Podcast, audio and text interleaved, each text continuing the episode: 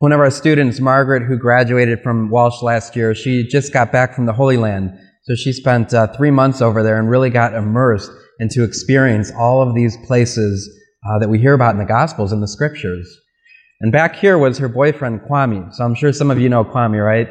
Well, Kwame decided that while she was there, he was going to engage or propose to her when, when she came back.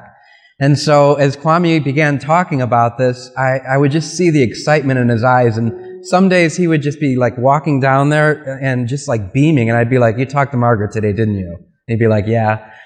And then um, he, he had like envisioned all these different ways of, of proposing to her. And some might even be as far off as like next year and some were like six months away and, and he was trying to, to see like when would be the perfect opportunity to uh, propose to her so she got back from the holy land just uh, right after christmas and he proposed to her like two days later he just couldn't wait but it gave me a glimpse of, of the excitement and, and um, three of my sisters are married and one of my brothers but it gave me a glimpse into the excitement that an engaged couple has for marriage and when, when somebody gets engaged, they can't wait to tell people. Like they can't wait to, to tell their parents or tell their friends or family. More and more we get to, to celebrate in this wonderful engagement of people, especially with social media.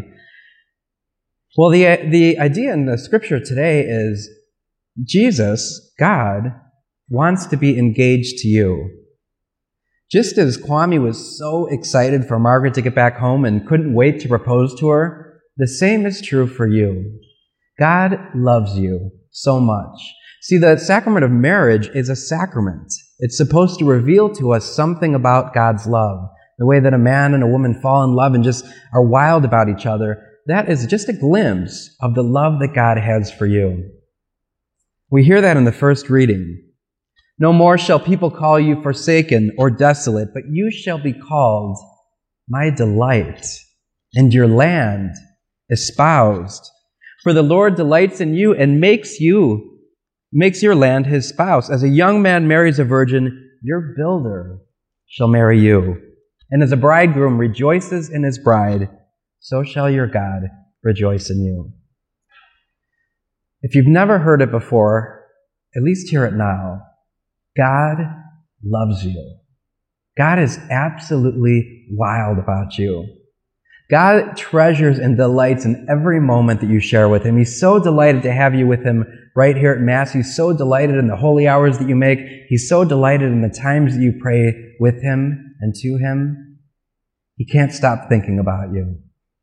And that same love that a married couple shares as they become engaged to each other is the love that God has for you. And so as we celebrate this Eucharist, know that this is a time of the engagement being fulfilled, that God wants to give himself to you so that the two of you can become one flesh, just as a married couple becomes one flesh. So often, we try to find God in all these other ways. We try to, to fill this void in us which only God can fulfill. So if you have this yearning in your heart and this love in your heart, know that God has way more of that for you than you could possibly imagine. And the best part is, He not only gave you that desire for Him, but He wants to fulfill it. Like a bridegroom rejoices in his bride, so shall your God rejoice in you.